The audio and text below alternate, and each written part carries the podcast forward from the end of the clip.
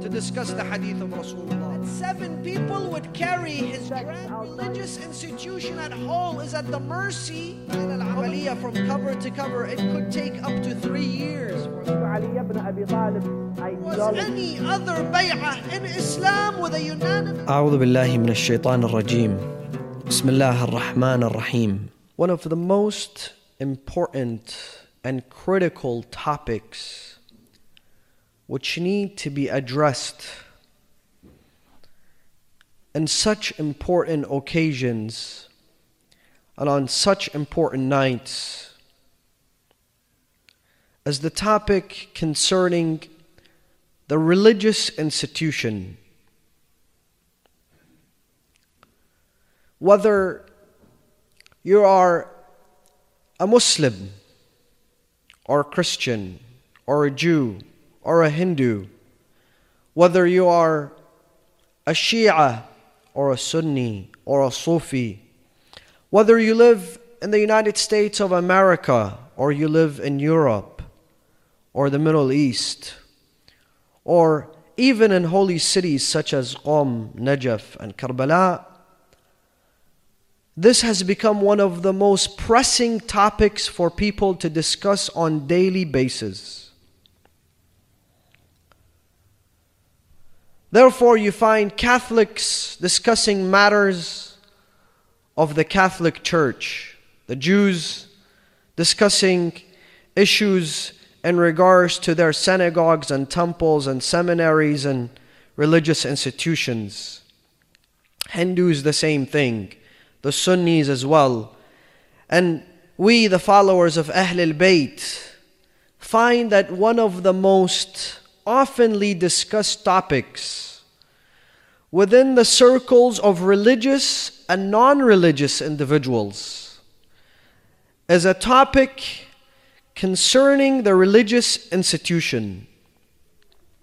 And of course, this topic is oftenly discussed in forms of Chinese whispers or gossip or personal opinion.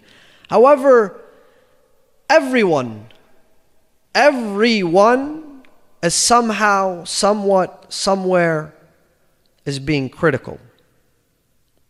And obviously, this topic has been ignored for so long. This topic has been neglected for so long this topic remains unaddressed by the religious institution itself. And today, it does not concern me to discuss this topic, the topic of the religious institution, by examining the Catholic Church or by examining any other denomination of the Christians or the Jews or even sects outside the madhab of Ahlul Bayt. But it concerns me to address this very important topic when it concerns the Shi'i religious institution and its give and take with the members of the community. And obviously, a lot of people criticize the religious institution because of the fact that they believe everything around us, everything we deal with, is evolving, it's updating itself, it's becoming universal, it's turning into a business like structure where many people devote their lives to this institution, to this organization, to this entity in a democratic format where every individual counts. Every individual is part of the decision making. Every individual is part of the process of perfection. It's no longer a monarchy. It's no longer a one way street. And many people are critical of this. Many people are critical of the fact that everything is becoming more convenient. Everything is becoming more accessible. Everything is becoming more reachable and tangible except religious matters, except our religious forms of practice, our religious form of understanding things. Let me give you a very basic example so an average Joe, anyone can understand. You see, since the smartphones were introduced to the world, we've had many different types of smartphones. And since the iPhone particularly was launched, we've had many different kinds of iPhone. And almost every week or every month or every other month, the iPhone application asks you, operating system asks you to make an update. Why? Because this entire world is updating itself. If you're using maps on your phone, you literally have to update those maps on every on daily basis. However, the way that we conduct our religious affairs, meaning, for example, the way we deal with Al-Risala Al-Amaliyah, the book which contains the religious rulings. Most people have what's called a Risala al-Amaliyah or the book that contains the religious rulings or the religious fatwas at home, depending on the marja' they follow. But ultimately, it's all the same. What do I mean it's all the same? I mean, if you go and open this book, whether it's in Arabic or it's in Farsi or it's in Urdu or it's in English, an average person won't understand it. It's simple. You know, some people feel awkward telling me this sometimes because they go and they open the Risala al Amaliyah and they're looking at an Islamic law and they speak Arabic, they read magazines in Arabic, they read books in Arabic, they understand Arabic. But when it comes, for example, to a particular law concerning salah or siyam or fasting or hayd or nifas, and they open this law and they read the law and they don't understand it. So it's an awkward moment where they're trying to confess that, look, I do speak the language, I understand it, but every time I read a law concerning Islam, concerning fiqh, for masal al amaliyah, I don't understand it. I don't understand the terminology of ihtiyat, ihtiyat wujubi, ihtiyat istihbabi, al awla, al tark, very complicated. Besides, you know, we have about 12,000 laws, about 1,000 laws concerning salah. Are you kidding me? How are we going to read and memorize 1,000 laws so that we can perform a salah? Is there not an other way, a more convenient way, an alternative way for us to understand the Islamic laws and yet not go through such a complex system. Nobody really has time to read a Risala al Amaliyah from cover to cover. It could take up to three years for us to understand it and comprehend it.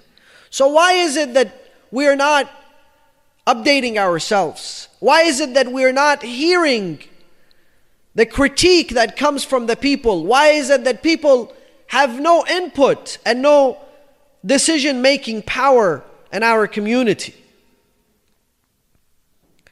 And indeed, I believe this is an extremely critical, an extremely important topic to be discussed, an extremely important topic to be addressed. Why? Because, brothers and sisters, I feel the younger generation, I feel the professionals, I feel those who have adopted an academic way of life are no longer on good terms with the religious institution. Let me repeat this so there is no ambiguity. I feel that the younger generation, the professionals, are no longer on good terms with the religious institution. And we cannot keep blaming them. We cannot keep pointing fingers at them. We cannot say, well, they're too busy with their lives, they're too busy making money, they're too busy working their way up the ladder of success in their company. Or else, why should they have a problem with the religious institution? Furthermore, I would like to add this Sayyidina, what do you mean by the religious institution? This is a very broad term. Do you mean the religious governments? Do you mean the seminary? Do you mean the scholars? Do you mean the speakers? Do you mean the schools? Do you mean the masajid? Do you mean the Islamic institutions? Do you mean the Islamic centers? The answer is yes. I mean all the above.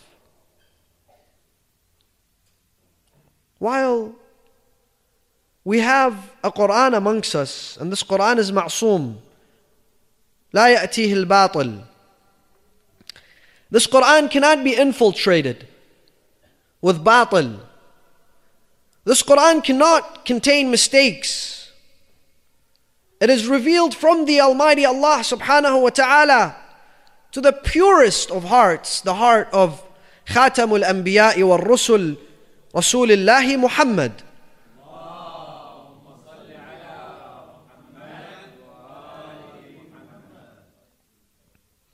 And we have the most immaculate of leadership from the Ahl al Bayt and the immaculate of the companions of Rasulullah and the Ahl al Bayt. I am not infallible and I am not perfect. Neither is the Islamic center you attend, nor the seminary, the seminary that I attended nor the religious scholar or the religious entity or the seminary or the religious in- institution that you, that you adhere to. We are all subject to making mistakes and having flaws. Now, the idea is not sitting and talking about those mistakes over and over again. Because you know, one of the sweetest topics for people to discuss where?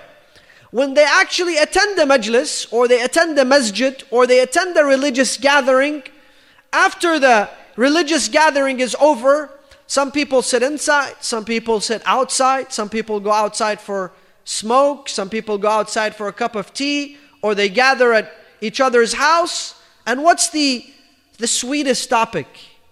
What's the most convenient topic? What's the most attractive topic? What's the, that, what's, what, what's the one topic that every person has to have an opinion on? It's the religious institution.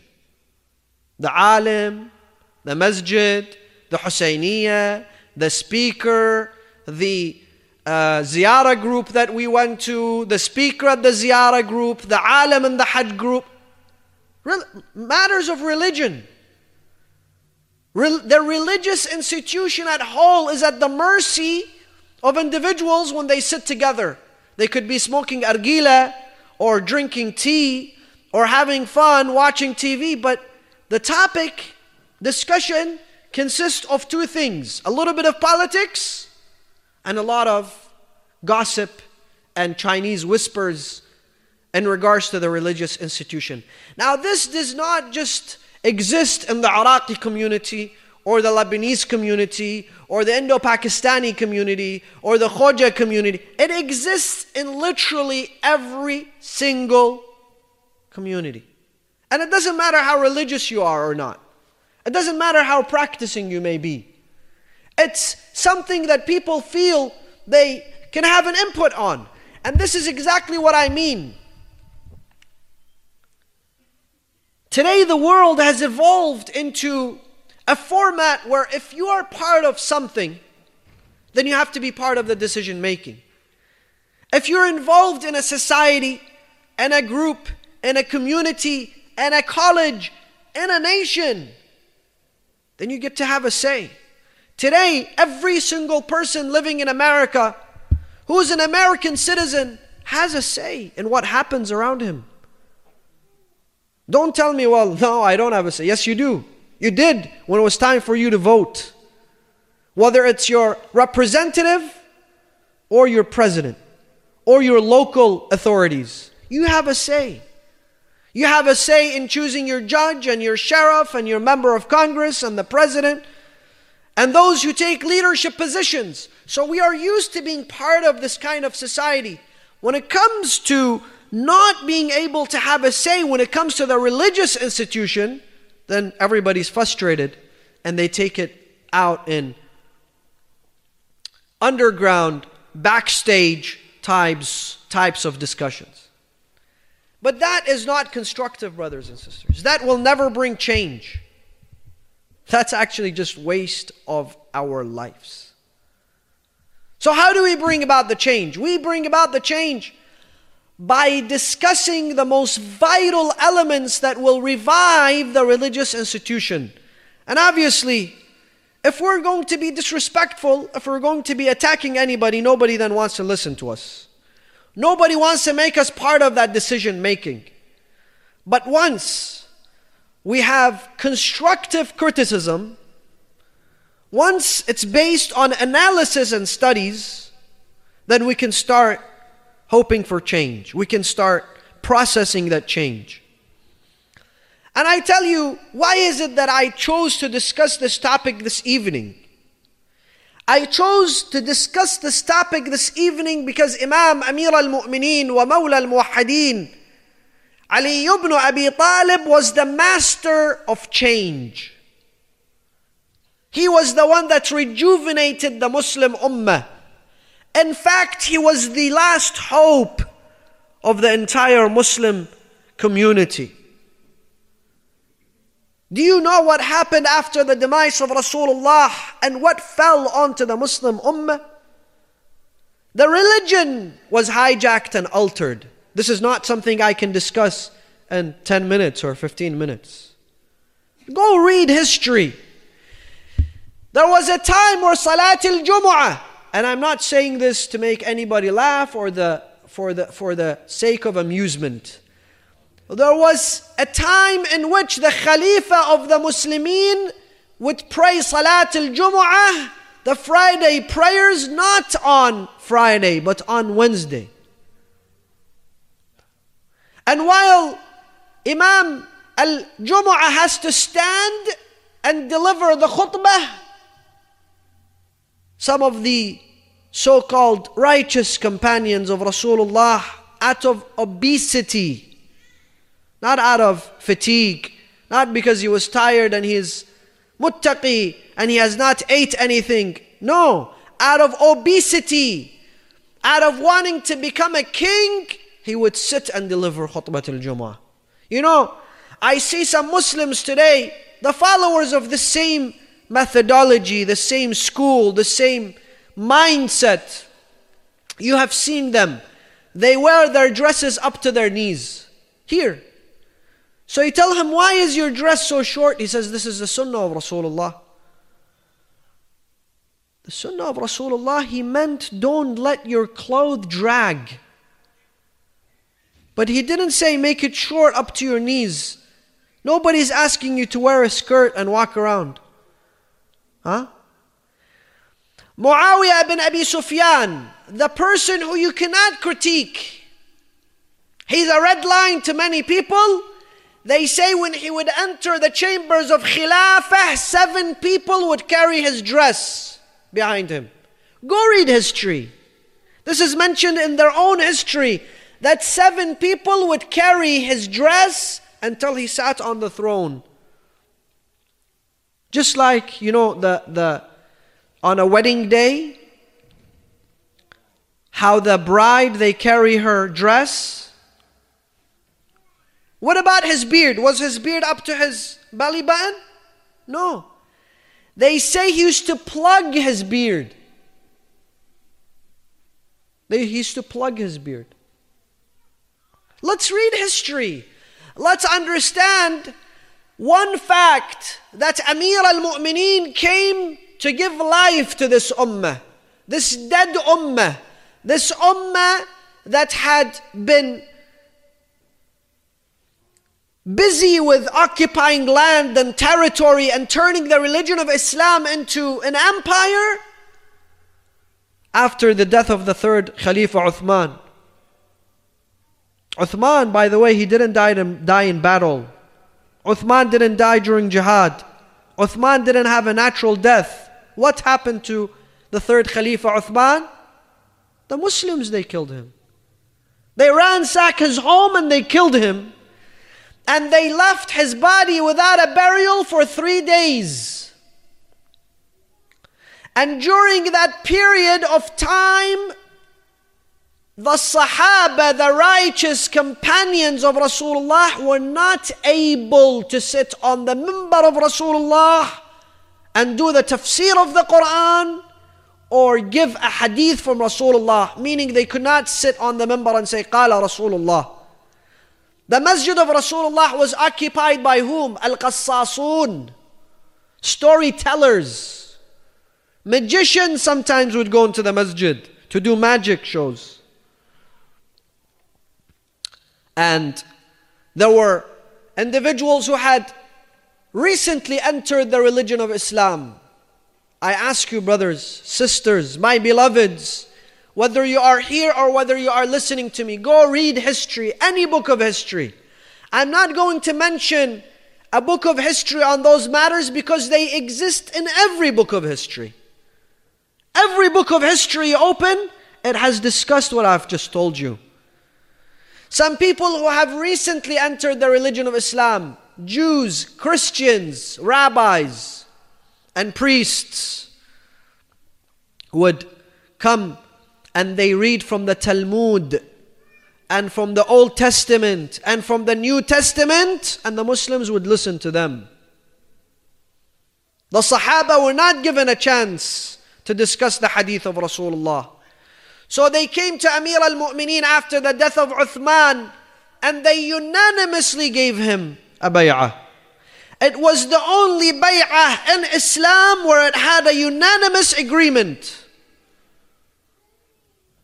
Lies. Whoever says that there was any other bay'ah in Islam with a unanimous democratic agreement Besides the bay'ah of Ali ibn Abi Talib, everyone gathered, everyone paid him his bay'ah, and he rejected. He didn't want the bay'ah. When they all agreed and they begged him, he said, Now I cannot run away from the responsibility. Because Allah has taken a responsibility, a vow from the ulama that if there is a unanimous agreement for them to dispense their knowledge to lead the ummah, they cannot refuse. The first thing that he did is he returned the money stolen from Bayt al-Mal to Bayt al-Mal. Go read history. Who had stolen? Where was the money? How did he take the money? As soon as that happened, now Ali ibn Abi Talib is no longer wanted. It took us so many years to fill in our bank accounts with the money, and Ali ibn Abi Talib wants to take it overnight. That's one. He said, if you had purchased slaves with this money, you return the money and you must free the slaves. If you had gone married with this money, you must return the money of the dowry that you have paid to Bayt al-Mal. This is not your money. Inshallah, we will discuss the character of Ali ibn Abi Talib, the nobility of Ali ibn Abi Talib tomorrow. But the point that I'm trying to make, brothers and sisters, is that Imam Ali ibn Abi Talib was the Imam of change, the Imam of reform. Similarly, his sons, the 12 Imams, Salihan ba'da Salih, an Imam after an Imam, Hadiyan ba'da Hadi, a reformist one after another. Go read their biographies. And if we, if we adhere to Ali ibn Abi Talib's ideology and teachings and to his 11 infallible sons, then we also must be amongst those who bring change in our societies.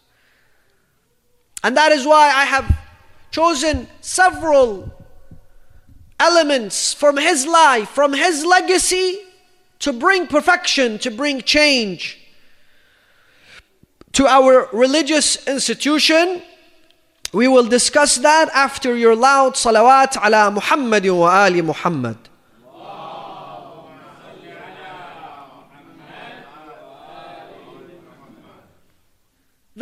Quality that we found in Amir al Mu'mineen, where it made him a flawless and immaculate, a great leader, brothers and sisters, was his unbelievable passion for Islam. It was his unbelievable devotion to the religion of Islam. Amir al Mu'mineen from a young age, very early days, Rasulullah invites 40 members of his family to his home. He says, Who is there to help me deliver this message? And he will be my wazir, he will be my brother, he will be my successor. They laughed at him. They laughed at Rasulullah. They mocked him. This young boy, he stands, he says, Ana ya Rasulullah. I am. Look at the passion of Ali. Look at the love of Ali. Look at the devotion of this young man. So Rasulullah told him, Sit down. The second time. The third time, he took his hand. Rasulullah didn't look at his young age. Rasulullah looked at the passion of Ali, the pure heart of Ali, the devotion of Ali. Sometimes a young man a, a young woman in your community will do the job of 20 people. Look at their passion. Look at their pure hearts. Look at their devotion. Don't say this guy, this young woman, this young man, they're children. They're still teenagers. What do they know? Learn this from Rasulullah. So Rasulullah says, He then is my brother, he is my Khalifa and he's my wazir. Isn't that true? Then, when he was migrating from Mecca to Medina, he brings this young man. He has not been married, he has not lived, you know, life, he has not enjoyed life. He says, Ali, you sleep in my bed. Why, Ya Rasulullah? Because they're trying to assassinate me. Allahu Akbar. Ya Rasulullah, couldn't you choose any better task for me than to be slaughtered in your deathbed and the eve that you're leaving Mecca to Medina? No. He does not complain, he does not frown, he does not question Rasulullah. He says, Ya Rasulullah, awat ta'man ant? Will you be safe? He says, هكذا أخبرني جبرائيل Ali ibn Abi Talib does a sujood and he thanks Allah. He says, I thank Allah for choosing me to sacrifice myself for Rasulullah. Look at the passion. When they jumped the Khandaq, when Amr ibn Wood jumped the Khandaq and the battle of the ditch, and he came in the middle of the Muslimin, and he started calling and shouting, no one would dare to even lift their heads. Go read history. The Quran says, imagine this guy is standing over there, the Muslims are over here, and he's calling on to them. They're like this. They, they are so scared, they're not even looking up. You know, sometimes we get so scared we don't want to see what's going on. This is how every Muslim was. So Rasulullah says, من لهذا وأنا أضمن له الجنة. Only Ali stands. He says, أجلس يا علي. The second time, من لهذا وأنا أضمن له الجنة. I, Rasulullah, if this person dies or lives, I will give you paradise. No one dares to stand except Ali, the third time. What does Rasulullah say? ذهب الإيمان كله إلى الشرك كله ضربة علي يوم الخندق أفضل من عبادة الثقلين It was due to his passion and after the demise of Rasulullah and when he became a Khalifa he was a passionate leader he was a leader that they say when he built his home, he kept his bedroom next to the door. So you open the door of the house, you enter the bedroom of Ali ibn Abi Talib, maybe to the right side. Immediately, who keeps his bedroom right next to the door? Especially if you're the Khalifa. They asked him, Ya Amir al Mu'mineen, it looks like you don't know engineering. He said, Yes, I do. I don't want the people to be delayed if they knocked at the doors of the Khalifa. I don't want them to be delayed moments while I leave a bedroom in the end of the house to the front of the house. This is a passionate leader. This is a loving leader that loves the religion of Islam, loves what he does, Today, this is what we need in our religious institution, brothers and sisters. We need love. We need passion. We need devotion. We need sincerity. Let us work on that. And I wish I had time to give you more examples. Number two, we in our religious institution must build around the people not around personalities, not around titles. Don't tell me this institution belongs to this marja and this scholar and this hizb and this political party and this government. This is where we, fought, we, where we fail. Tell me this religious organization is built around the people. It is from the people and for the people. Even a alim, even a marja, even a scholar, even a speaker, you have to be from the people and for the people. A religious institution should not be for one person or one team. No, it should be for everyone. And this was another valuable lesson from the life of Amir al-Mu'mineen, from the way that Amir al-Mu'mineen salawatullahi wa salamuhu alayh did, did things. While he was the most powerful man, he was an ordinary man. He never ever called for the Khilafah of Islam to revolve around him as a person. No, the most important thing was the Khilafah the most important thing was justice. The most important thing was equality, the message of Islam, not himself.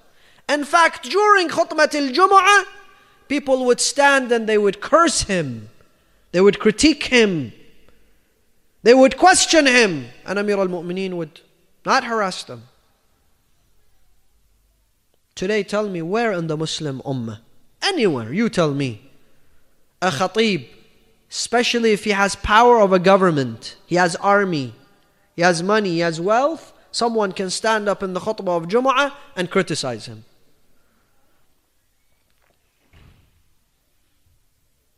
Where? Did it happen before him? Did it happen after him? Only in the time of Ali ibn Abi Talib. We, brothers and sisters, must take this lesson into our religious institutions. Let the religious institution be for the people. Let me move on. I, I hope you understand. You, I don't have to give you five examples in order for us to understand what I mean. Whether it comes to the seminary, whether it comes to our masjids, whether it comes to our the way we deal with things, whether it is with the speakers that we invite, whether it's the people that we listen to, whether it all should be from the people and for the people. Don't tell me because this person is, for example, a follower of a different marja or a different sect or a different language or a different society or a different culture, has nothing to do with me. No.